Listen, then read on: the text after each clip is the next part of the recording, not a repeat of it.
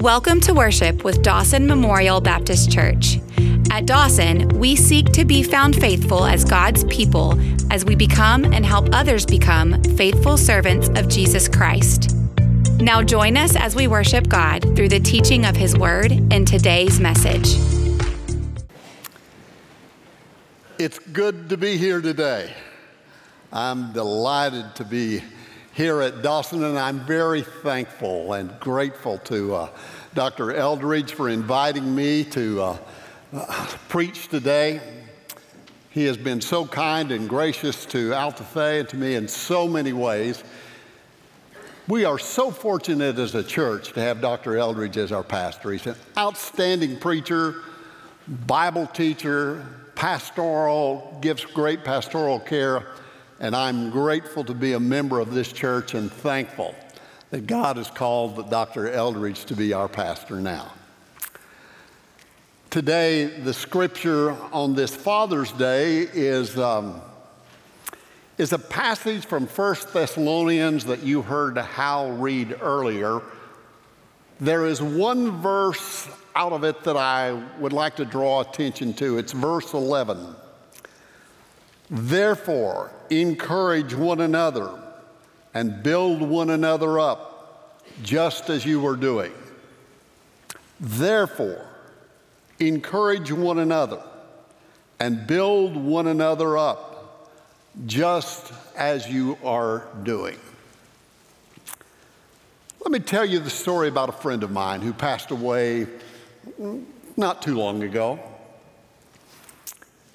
When he was a young man in his early 20s, he was older than I was, but I remember visiting him. He was a Christian, been in church most of his life, came uh, to be a believer at a young age. But in his 20s, when you were around him, it wasn't long before he turned every conversation into something negative, especially about the condition of the world. He would describe in detail the sinfulness of the world, which he was accurate. He would list the failures of the church and how churches didn't really do what they were supposed to do, and often he was right.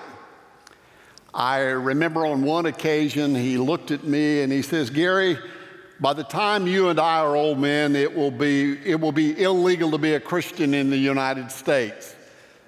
And he would often end his diatribe with, if it's this bad in America, just think about how bad it is in the rest of the world. Well, at that time, I was dealing with the call to preach. I knew that God was leading me into some type of ministry. And I thought, is that the kind of people I've got to preach to every Sunday? Fine Christian man. But it was just so negative and it was discouraging to a young person. Let's jump ahead 30, 35 years. When he was in his early 60s, he was one of the most encouraging men that I've ever been around. If it was a beautiful day, he would say, God has made this day. Wow, aren't we thankful to him? If it was a rainy day, he would say, God knows we needs the rain, and he always give it at the right gives it at the right time. And if it was cold weather, he said, I don't like cold weather, but thankfully God doesn't give me just what I want. I know I need this today. I remember hearing him in one conversation at a time that he was not was not able to do his lawn work and the crew came by and while I was there and worked on and he went out and thanked each individual who was a part of the lawn crew and said thank you I know God's using your gifts, and I hope you will keep it up. Thank you for the outstanding work that you do. Very positive and upbeat. On one occasion, I heard a brief conversation between him and a small group leader in his church that was apparently discouraged. And he said to him, God's using you in a wonderful way. I don't know why you feel so discouraged, but you have a gift and God's using it in you, and thank you for leading this Bible study. What happened between the guy that was negative when he was in his 20s and in his 60s was very positive? Usually you think of it just being the reverse. But what happened? You may think, well, he lived a, such a good life and he had good things happening to him. And no, he didn't have good things happening to him. His life is filled with suffering. He would lose a job, have to change his career. He would have to sell his home, live in rental houses several years. He struggled in life. They lost an adult child. Great amount of suffering in his life. I never specifically asked him what made the difference. But on one occasion, I heard him share with a friend something that had significantly changed his life. He said, First, I realized that I had spent much of my life focusing on the negative commands of Scripture, the, the don'ts, the thou shalt nots. And he says, I tried not to neglect them, but at the same time to focus on the positive commands. And he said, the more that I found I focused on the positive commands, the better I obeyed the negative commands. But he said, the second thing that was helpful in my life was, I think he said he was in his early 50s, mid to 50s. They moved to a new community. They joined a, a church there that there was a Sunday school class and he says the men in the class made a commitment that they would call each other, and they had a rotation system, how they would do it, and call each person, each man in the group with something encouraging every day. It may be a word of prayer, it might be a verse of scripture. It was something to build them up every day. And he says, now those men, he says, many of them gone home to be with the Lord, but Several of them live different places in the United States. And he says, I still receive phone calls from them, encouraging me and building me up. What a difference. The power of encouragement made in his life. Now, the Apostle Paul is writing a letter to the church in Thessalonica, and in verse 11, he has one of those positive commands. Therefore, encourage one another and build one another up, just as you have been doing. When you and I read that passage, we're tempted to read it like we read a Hallmark card. That's nice. And then we put it away or go to a different passage of Scripture. But this is not just a nice little saying, it is a command. Therefore, encourage one another and build up one another. It is a strong command, and you go back to chapter 4 of the book of First Thessalonians, and it ends with a very similar statement of to encourage one another. It's a positive command, and it's so important for today. We live in a negative, discouraging world. And as the body of Christ, as the church, it is imperative that we not become discouraged and that we not give in to the, the negative forces. Now, let's look at the context of this, and I think you will see some similarity of that day versus this day, and it will help us understand how to apply this command. The Apostle Paul and Silas and Timothy, they went to Thessalonica on a mission trip. Thessalonica seemed like a great place to go on a mission trip. It was a, it was a community that tolerated a variety of religions. There was the Caesar cult, the imperial cult that was there, where people worshiped Caesar. There were several of the Greek and Roman gods that were worshiped. There was even a significant population of Egyptians who had a different kind of cults that they worshiped. And then there was a significant number of Jews in the community. And it did not seem to create a, a, great amount of tension. You think it would be an ideal place for the Christian faith to come. Paul, Silas, and Timothy, they go to the Jewish synagogue. There they began to preach the, the gospel of Jesus Christ, how that Jesus was the promised Messiah. people come to faith. It's an exciting and an encouraging time. They were there only three weeks, but at the end of three weeks, opposition began to build to them. Opposition said, hey, these guys are preaching that somebody else is king and it's, it's not Caesar. And they saw them as a threat and said, You can't leave, leave these guys. They're, they're turning the world upside down. And it, terrible things are going to happen if Rome ever finds out about their preaching in Thessalonica, will be punished as an entire city. And so the enemies began to persecute, and they forced Paul and Silas to leave in the middle of the night just three weeks after the church had, been, had started.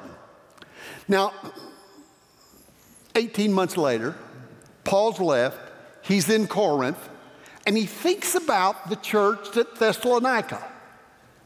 He knows it had such an outstanding birth moment, but he's wondered how the people are dealing with the suffering there. And so he sends Timothy to go back to give him, excuse me, to give him a report. Timothy goes and visits Thessalonica. He comes back to Corinth and visits Paul, and he says, You'd be amazed at what's happening.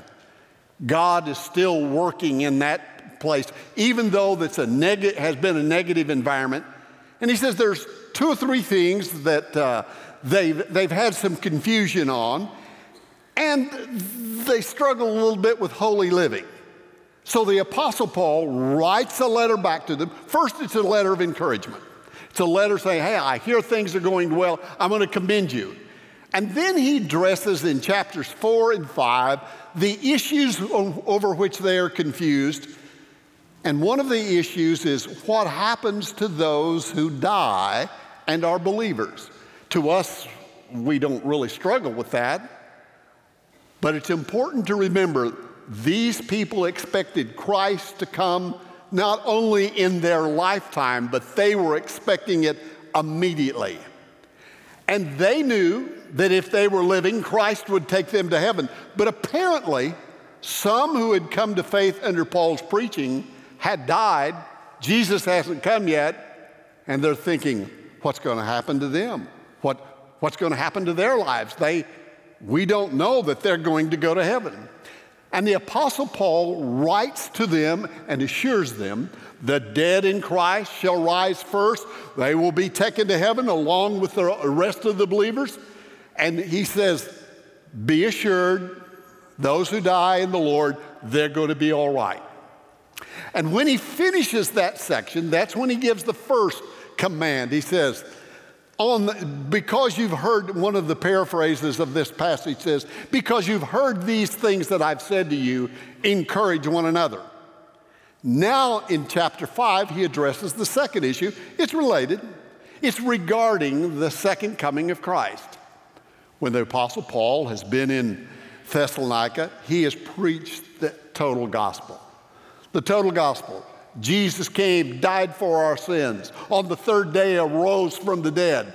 And Jesus is coming again. He is coming again to hold the world accountable for their sin, and the believers will be taken to be to heaven. He had preached that. They were expecting that at any minute, but it had been 18 months, and Jesus had not come yet. And then the Apostle Paul in writing chapter 5, makes a statement that sometimes a little bit difficult for us to com- comprehend. He says, You do not need any further instruction regarding the second coming or regarding the day of the Lord. You already have the information you need. And then he goes ahead and explains. He says, You are aware that Jesus will come unexpectedly. And as a result, you are to live your lives in such a way that you'll be ready for his return. He said, You're not like the people of the night, the people of the dark side. He says, We are people of the light. And we live in such a way, and he gives a little instruction there, encouraging them to, to keep living in a proper way. And he says, and as a result, we do not need to fear when the Lord reco- is going to come again. We can be confident and we know that he will return. Then he says, therefore. And why is the therefore, therefore? It is there to say, because of these truths that I have just taught to you, you are to encourage one another. Now, this message today is primarily to Christians. It is to Christians that you may be feeling discouraged, but you may be encouraged, but keeping it within yourself. Why is this such a big issue to Paul? Well, he knows that when people are discouraged, they're more likely to give in to temptation. When they are encouraged, they are more likely to resist temptation. And as a result, he is addressing the issue of sinful behavior in their life, and he says, encourage one another, build one another up so that you have the strength to resist temptation. It's easy for us to forget that discouraged people cave in. When I was in Stillwater, Oklahoma, there was a gentleman in our church that told me a little bit of the backstory of his life. He had been a, a non believer. He was trained as a plumber, lost his business because he had lung problems. Started into doing home remodeling. Lung problems impacted that. He couldn't be around sawdust, couldn't be into that. And as a result, he really didn't have much of a marketable skill because he could only work two or three days a week. When he was, excuse me, his first marriage ended in divorce because of the issues, and he struggled with alcoholism. And then he became a believer, and God began to work in his life. He still was not able to hold down a full time job. He was still doing some part time things. And I met him not long after I become pastor of the church. And he told me, he said, Now, uh, there's not much I can do in this church. He said, I can't, my tithe isn't much. He said, I can't do a lot of volunteer work. I can do some. He said, but I can pray. And I would like to come in and have two appointments with you a month, no longer than 15 minutes, usually 10 minutes, and, like, and I will pray for you. That's, that's basically all that I have to give.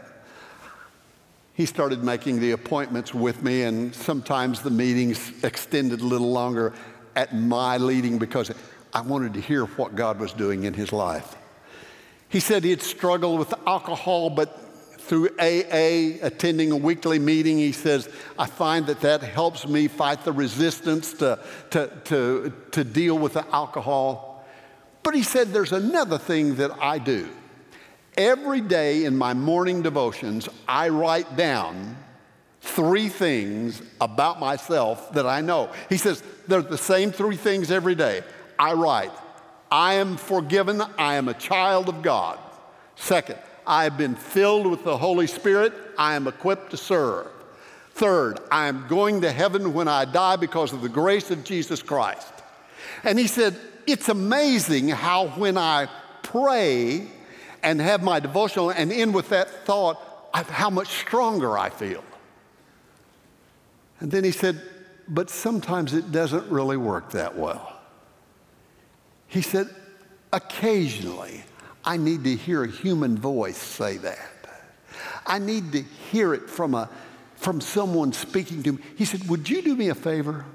From this time on, every time we meet for prayer, would you look me in the eye and say those three things to me? You are forgiven, you are a child of God. You are filled with the Holy Spirit, you are equipped to serve. You are going to heaven for uh, going to heaven when you die because of the grace of Jesus Christ.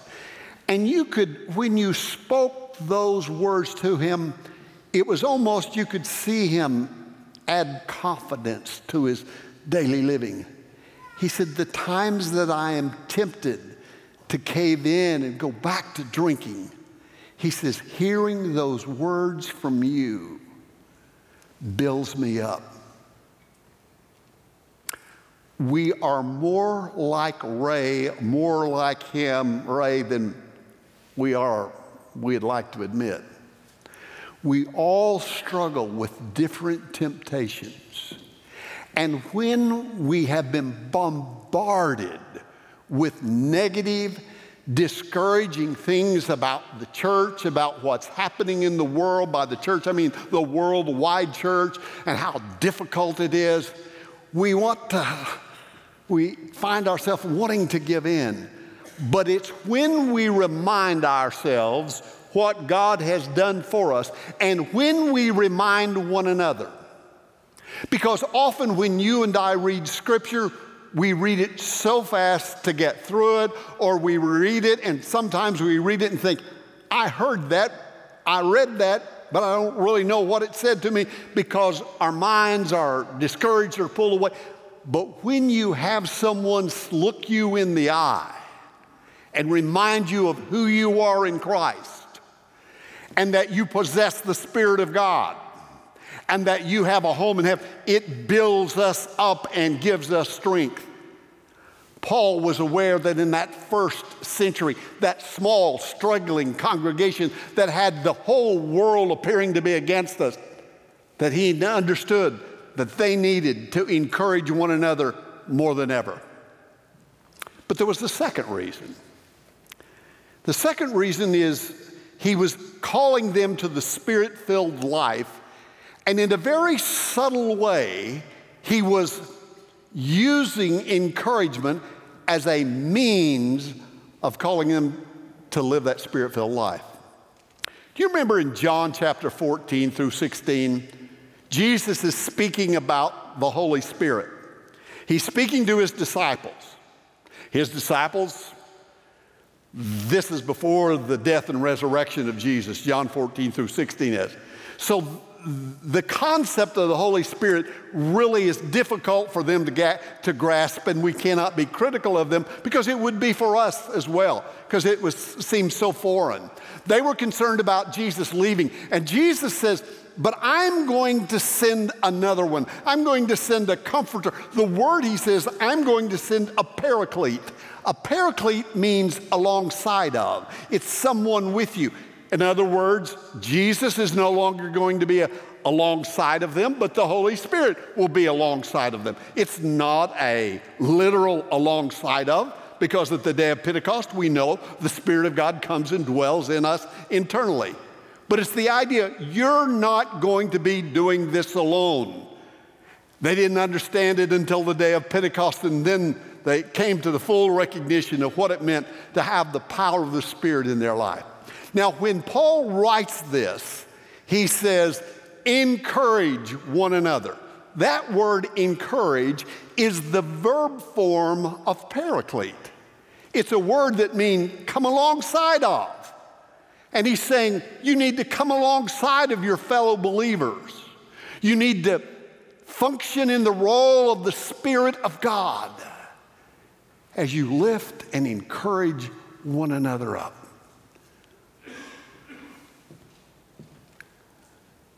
Several months ago, I was visiting with, it's a long story, a gentleman who was traveling from Jackson, Mississippi to Atlanta.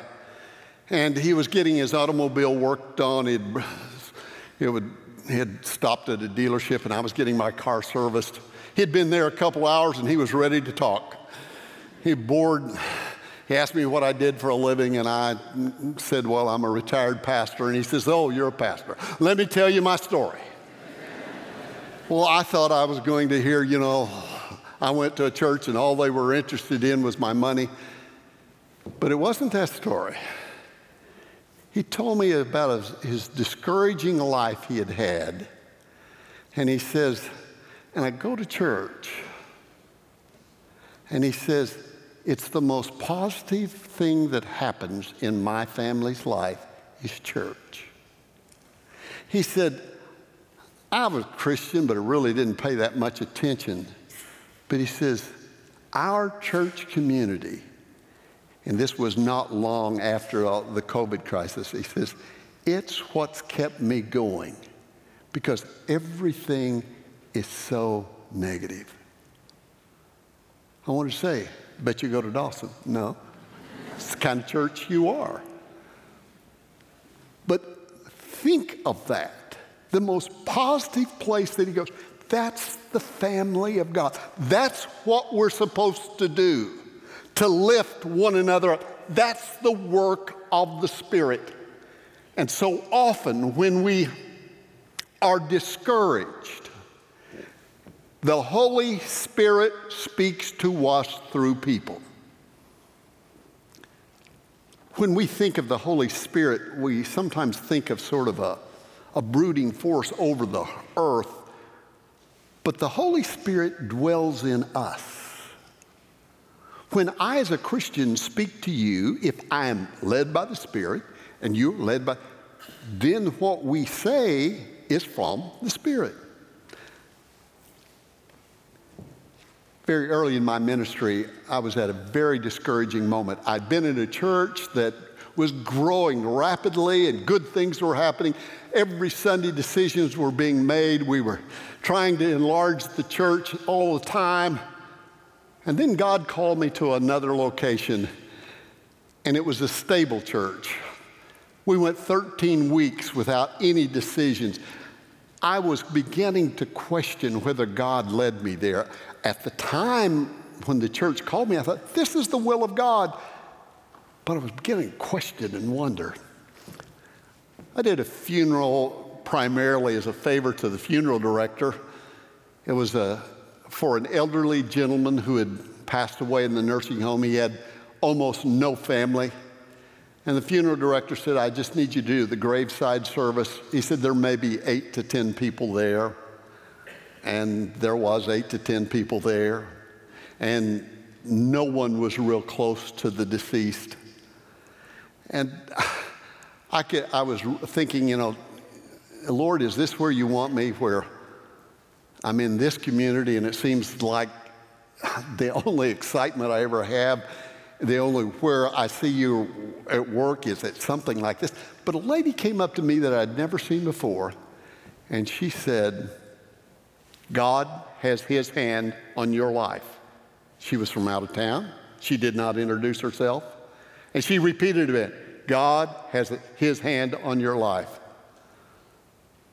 I went back to my study and began to rethink about when God had called me to that community.